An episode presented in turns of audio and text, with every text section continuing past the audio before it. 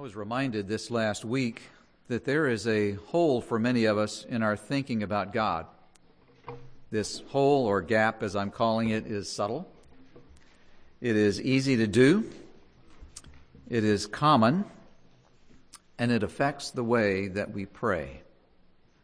By the way, this isn't the only one we have. That's just one among many. And it affects our understanding of God and our relating to God. And we're going to look at that gap a little bit later in the sermon.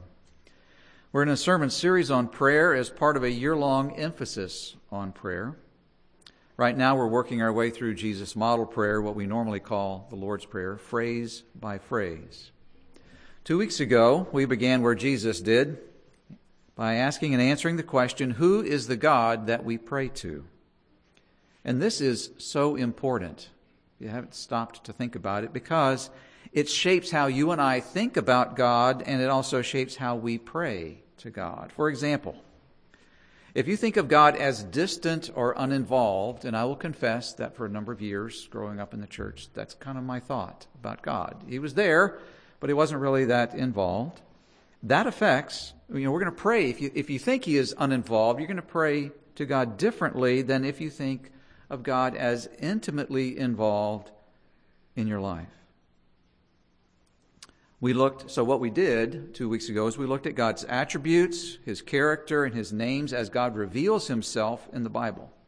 And each of these tells us something about God.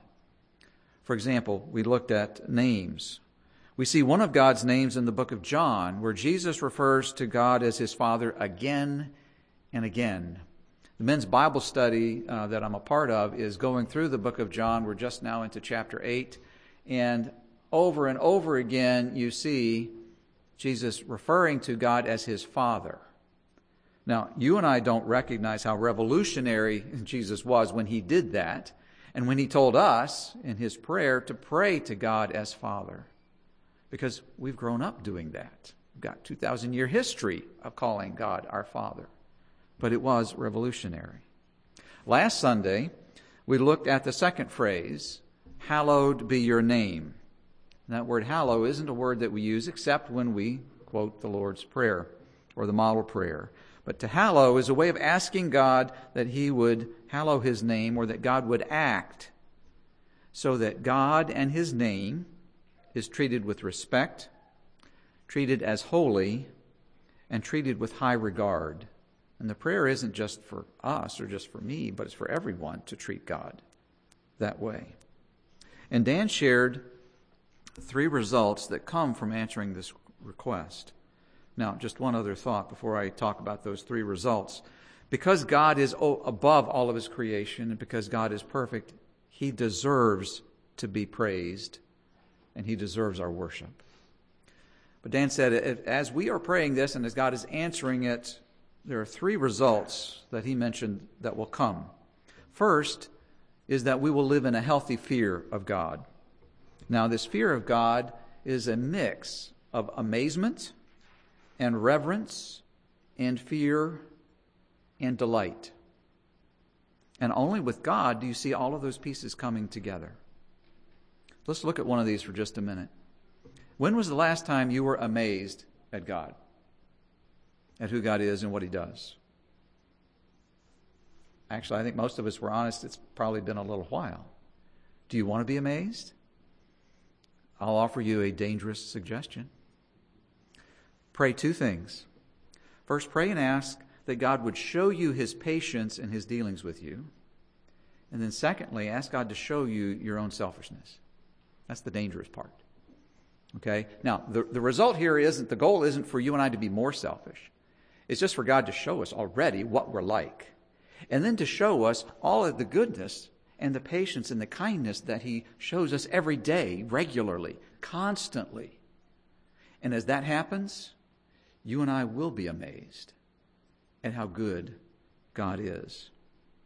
So, the three results first one, live in a healthy fear of God. Secondly, that another result is we're going to hate our sin, and at the same time, we're going to see our need for God to work in our lives, and we're going to see that our need is constant not just occasional. And then, thirdly, the result is we're going to worship and, and praise God. We're going to adore him and delight in him. Well, today we're looking at the third phrase. And if you're wondering, why are we going so slow? Oh, this is not slow. We're just kind of touching on each of these topics. There are chapters of books and entire books on each of these little pieces. As you dig deep, deep into the Bible, you're going to find it's really rich for each of these parts of this prayer. But today we're going to look at the third phrase and we're going to read together the first half of Jesus' model prayer. So remain seated and let's read from the screen Matthew 6, verses 9 and 10. Let's read together.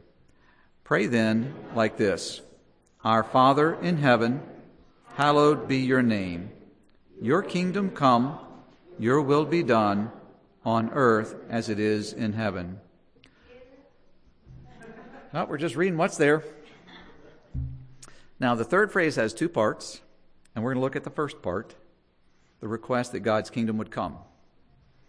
Now, there aren't too many countries today that still have a king, and any that do, very, very few, if any, still operate as countries with kings did years and years ago. But you probably studied them in school. Let's think about how a kingdom works. A kingdom has three parts it's got a king or a queen, the ruler, it's got territory. Go ahead and put up the slide. And subjects. I'll just talk about that word subjects for a second. This is not subjects as in academic subjects. But when you have a king and a kingdom, the subjects are the people.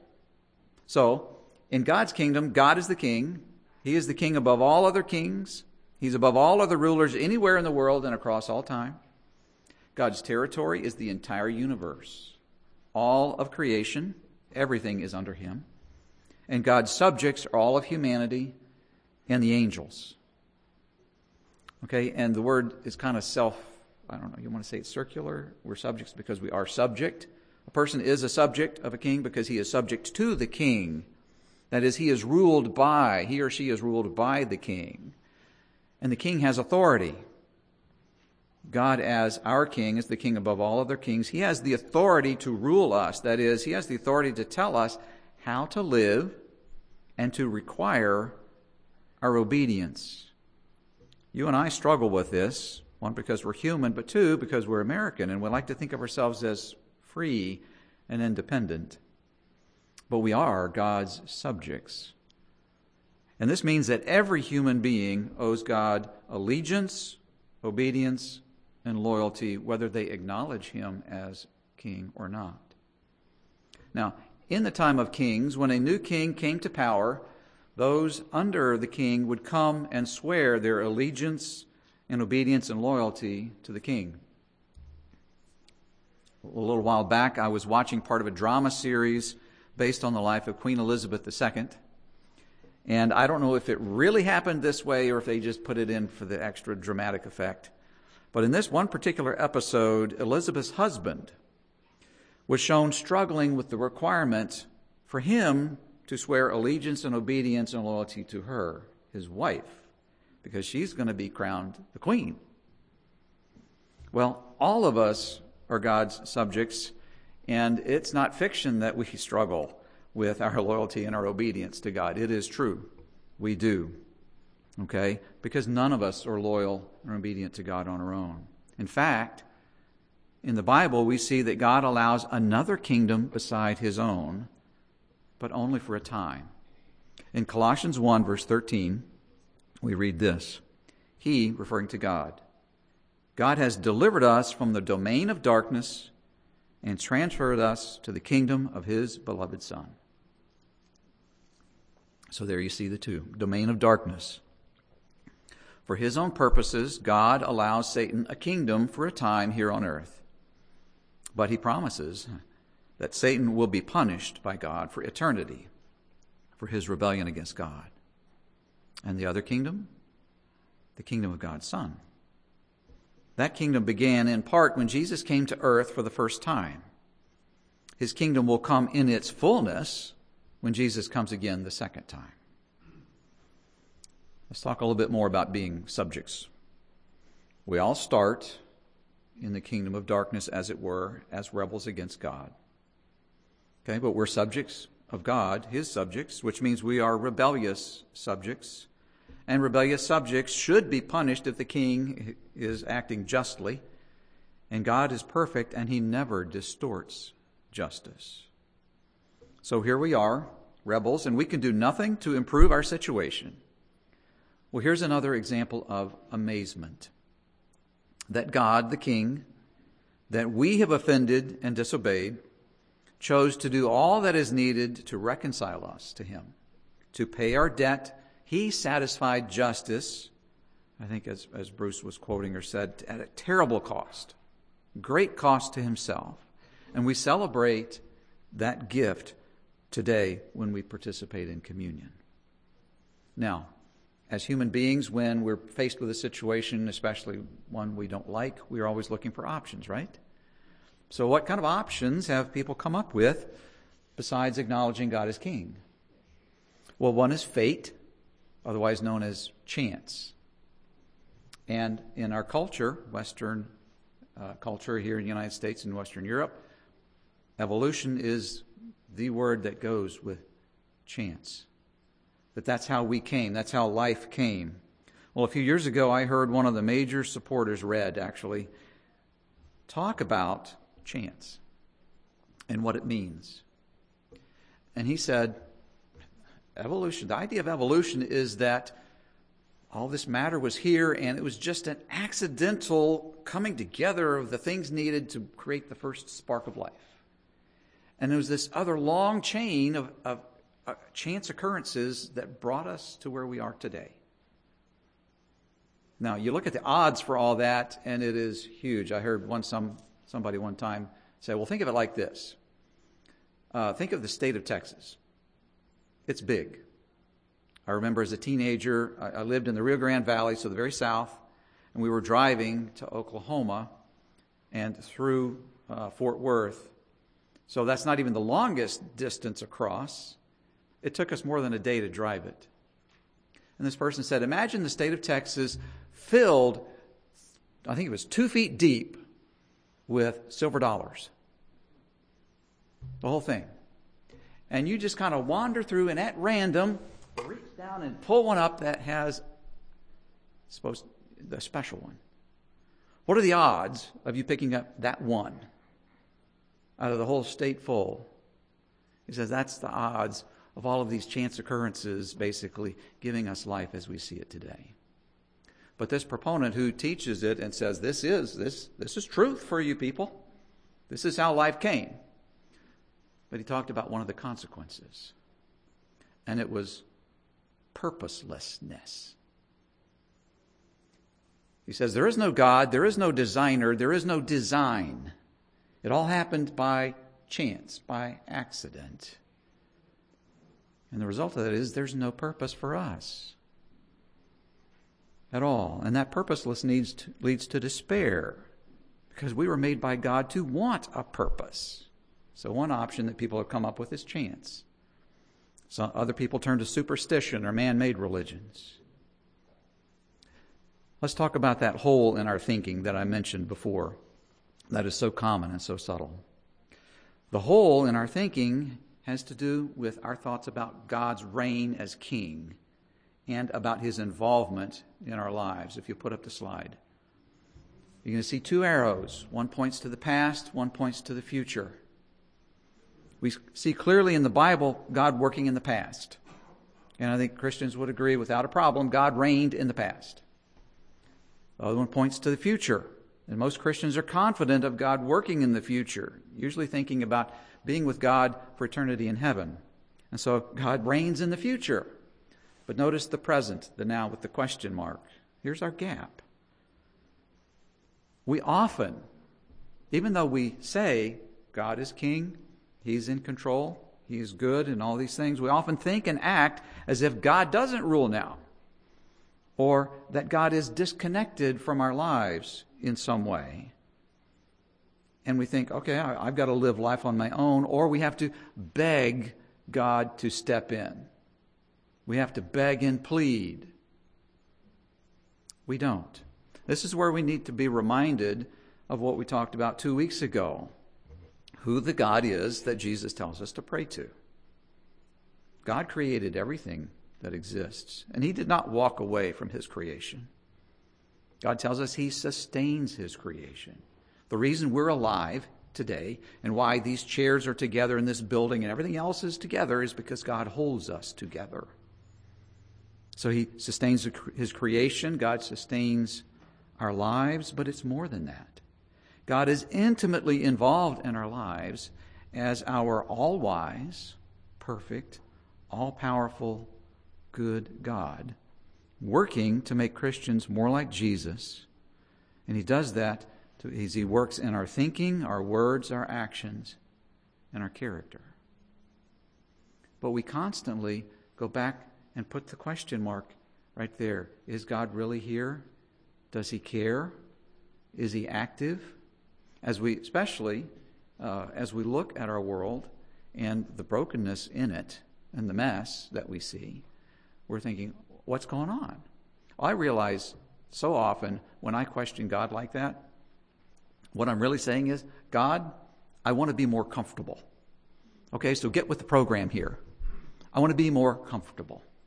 And God says, I didn't, I'm not working here for your comfort. Now, He gives us a lot of good gifts, and He lets us enjoy much. But His program is to change us and to make us like Jesus. Let's look at part two of the request of the phrase Your will be done on earth as it is in heaven. God's will can be confusing to talk about it because you hear it described in different terms, using different words, and often using unfamiliar theological terms. I want to talk about God's will today using, uh, looking at two aspects, and I want to use the terms that we see in Deuteronomy 29 29. If you'll put that up. There we read, the secret things belong to the Lord our God, but the things that are revealed belong to us and to our children forever, that we may do all the works of this law. So you see the two parts of God's will the secret things and the things that are revealed. The secret things refer to God's plans. And here's some key thoughts in this next slide about God's plans, and we get this from Scripture. First, God is sovereign.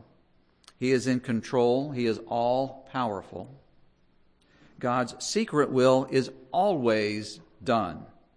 Another way of saying that is what God plans always happens. God is constantly active. He's working directly and working indirectly through people and events. And as we saw two weeks ago, there is no evil in God, no darkness, but God allows and uses evil for his purposes. Now, these things here about God's will, his secret will, are very comforting when you believe that God is good and perfect, all wise and all powerful. You and I are reminded every day that we are not those things. We make mistakes. There is so much we don't know. There is so much that we do not control. We know that we're selfish and sinful. So it, it is, is a very comforting thing to recognize and to remind yourself that, that if this is true, and it is, then there's hope. But if you and I and other people are saying, hey, I want, I, I'm the one who's going to be in charge of my life, then this is a threat. So no wonder there's a reaction to it. The second part, so the first part are the secret things, the second part are the things that are revealed, and they refer to God's commands that He gives us in the Bible. And notice in Deuteronomy 29 29, He tells us the purpose of the revealed things, that we would obey God. So, there's a lot of commands that God gives us, but let me give you this summary four points. First, love God with all your heart, soul, mind, and strength. Love others as yourself. Jesus gave this summary and says that it summarizes all of the Old Testament law, everywhere through the Old Testament. And then I chose two from the New Testament. First, be witnesses of Jesus, and there's two parts to this. We normally think of it as, in the first part, which is telling others about Jesus. But the second part is so important. Show Jesus' character to others by the way you live Show Jesus' character. That's a way of witnessing. Show Jesus' character to others by the way you live. And then the fourth, work to make followers of Jesus, what Jesus called in the Great Commission, making disciples. So here's a summary of God's commands with these four things. As people and cultures conform more and more to God's commands, they flourish. None, we don't do it perfectly, nobody does. But the more we do conform, the more we flourish. And as people and cultures turn away from God's commands, brokenness and sin and selfishness and all the accompanying misery increases. And misery has been increasing in the United States for many years because we have been turning away from God and His commands. Now, there's two, what I'm going to call seeming contradictions related to God's will that I want to talk about briefly. I call them seeming contradictions because they might look like contradictions, but they're not. The first one God's sovereignty and man's ability to choose. God makes it clear in the Bible He is sovereign, He is in total control of all things. But God has also given man the ability to choose. And He tells us He's going to hold us responsible for our choices. Most people pit these two together as if it's a fight. And when this happens, usually man's ability comes out on top, his ability to choose. But if that was true, follow it, think about it logically, then you and I could mess up God's plans, and He's just busy all the time because He's playing catch up and clean up. We can't explain how the two go together, but this is what you see in the Bible that they do go together, and it is also very clear that our choosing cannot interfere with man with God's sovereign plans. In fact, in a way that we can't understand, God's sovereign plans God's sovereign plans include our free choices. Two weeks ago, I talked about a prayer from Acts chapter 4 that the early Christians prayed. And it's where they're praying, and in their prayers, they're mentioning that Pilate and the Jewish religious leaders and the others conspired to crucify Jesus, which they did. It's very clear in, uh, already in the book of John, in the men's Bible study, there's indications that that the religious leaders and others want to kill Jesus. We're told, as we look at the account for Pilate, Pilate knew Jesus was innocent, but he chose to condemn him to death because it was most convenient for Pilate and what Pilate thought would be best for Pilate. They freely chose, yet in the same breath in the prayer, the Christians are saying, God, they conspired to crucify Jesus, and that was according to your plan. God's sovereignty and our ability to choose go together. The second seeming contradiction God has His will and His plan, He is sovereign. God also directs us to pray and to ask of Him. And if you think about it, it is true that some of the things we pray for do not fit with God's plans. In fact, in the book of James, James chapter 4, James is talking to Christians and, and and to paraphrase, he says, You want to know why God says no to your, your, your prayer? Because you're being selfish. Well, remember this God tells us to come to Him as little children. And little children ask for whatever crosses their mind. That is why when I had little kid, uh, my, my children in the car, I hated driving past McDonald's. All it took was one little, you know, glimpse of those golden arches Daddy, I'm hungry. I need french fries, or whatever it was. That's what children do. Whatever they see, whatever crosses their mind, whoop, there it is. I want it. I got to have it. And, and then they start working you for it, right? Okay? Well, God tells us to come to Him as little children. Now, there's a whole nother talk about that. But God doesn't leave Christians as little children. As you and I grow in our relationship with God, our prayers are shaped by that relationship and also more and more by what we read in the Bible. Let's look at what Jesus says in John 15, verse 7. He's talking about prayer here. He says, If you abide in me and my words abide in you, ask whatever you wish. It's talking about praying and it will be done for you. But notice the conditions. He says, If you abide in me, and there he's talking about our relationship.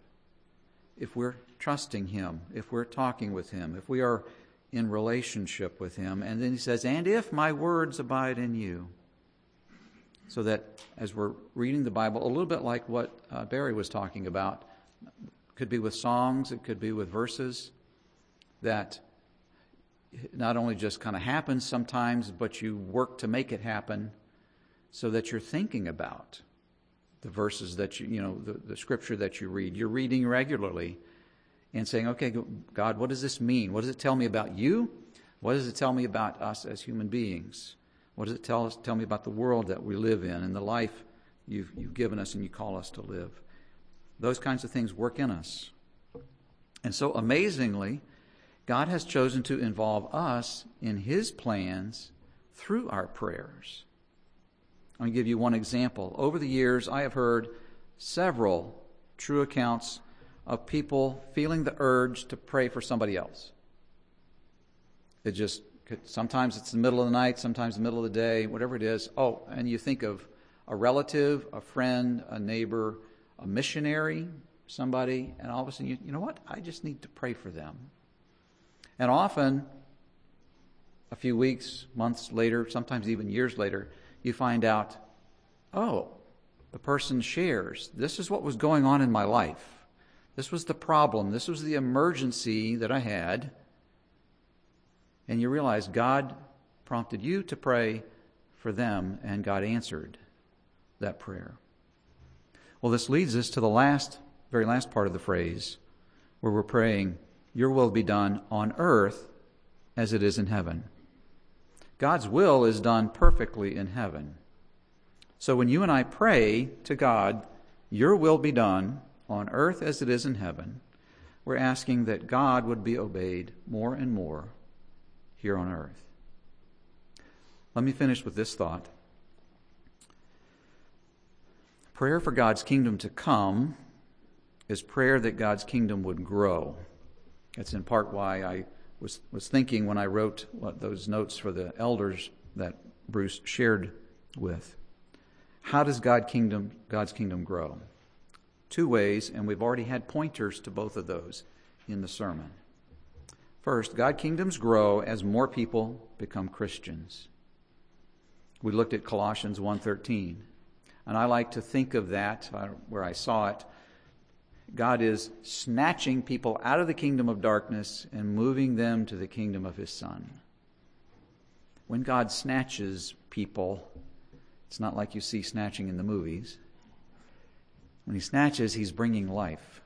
He puts his spirit in us. All of a sudden, we can see the world correctly, the way God sees things. And we see God and we turn to God. So, one is people becoming Christians, but the second is Christians growing spiritually. We talked from John 15 7 about growing in our relationship with God. As we grow and have a deeper relationship with God, we're going to be more dependent on God, we're going to be more obedient, and there's going to be more thanks and praise that comes. So you can be confident that God answers the prayer when we say, God, praying that your kingdom would come, that it would grow, and that your will would be done. Let's pray. Lord, we thank you for teaching us and directing us to pray in this way. We thank you that you give so, um, your word is so rich in helping us to understand and connecting the pieces of this prayer with the rest of your scripture. Lord, we pray that you would give us a desire, not only just to pray, but to grow in our relationship with you, that it would be more real to us, that you would be more real, that we would be more honest and transparent with you in our prayers and in our conversations, that we would see the life that you call us to. Jesus calls it in John the abundant life, and it is. Lots of challenges and difficulties, but abundance that can't be found anywhere else. So, Lord, would you draw us to you? Would you help us to be praying your prayer and to grow in our relationship with you? We pray this in Jesus' name. Amen.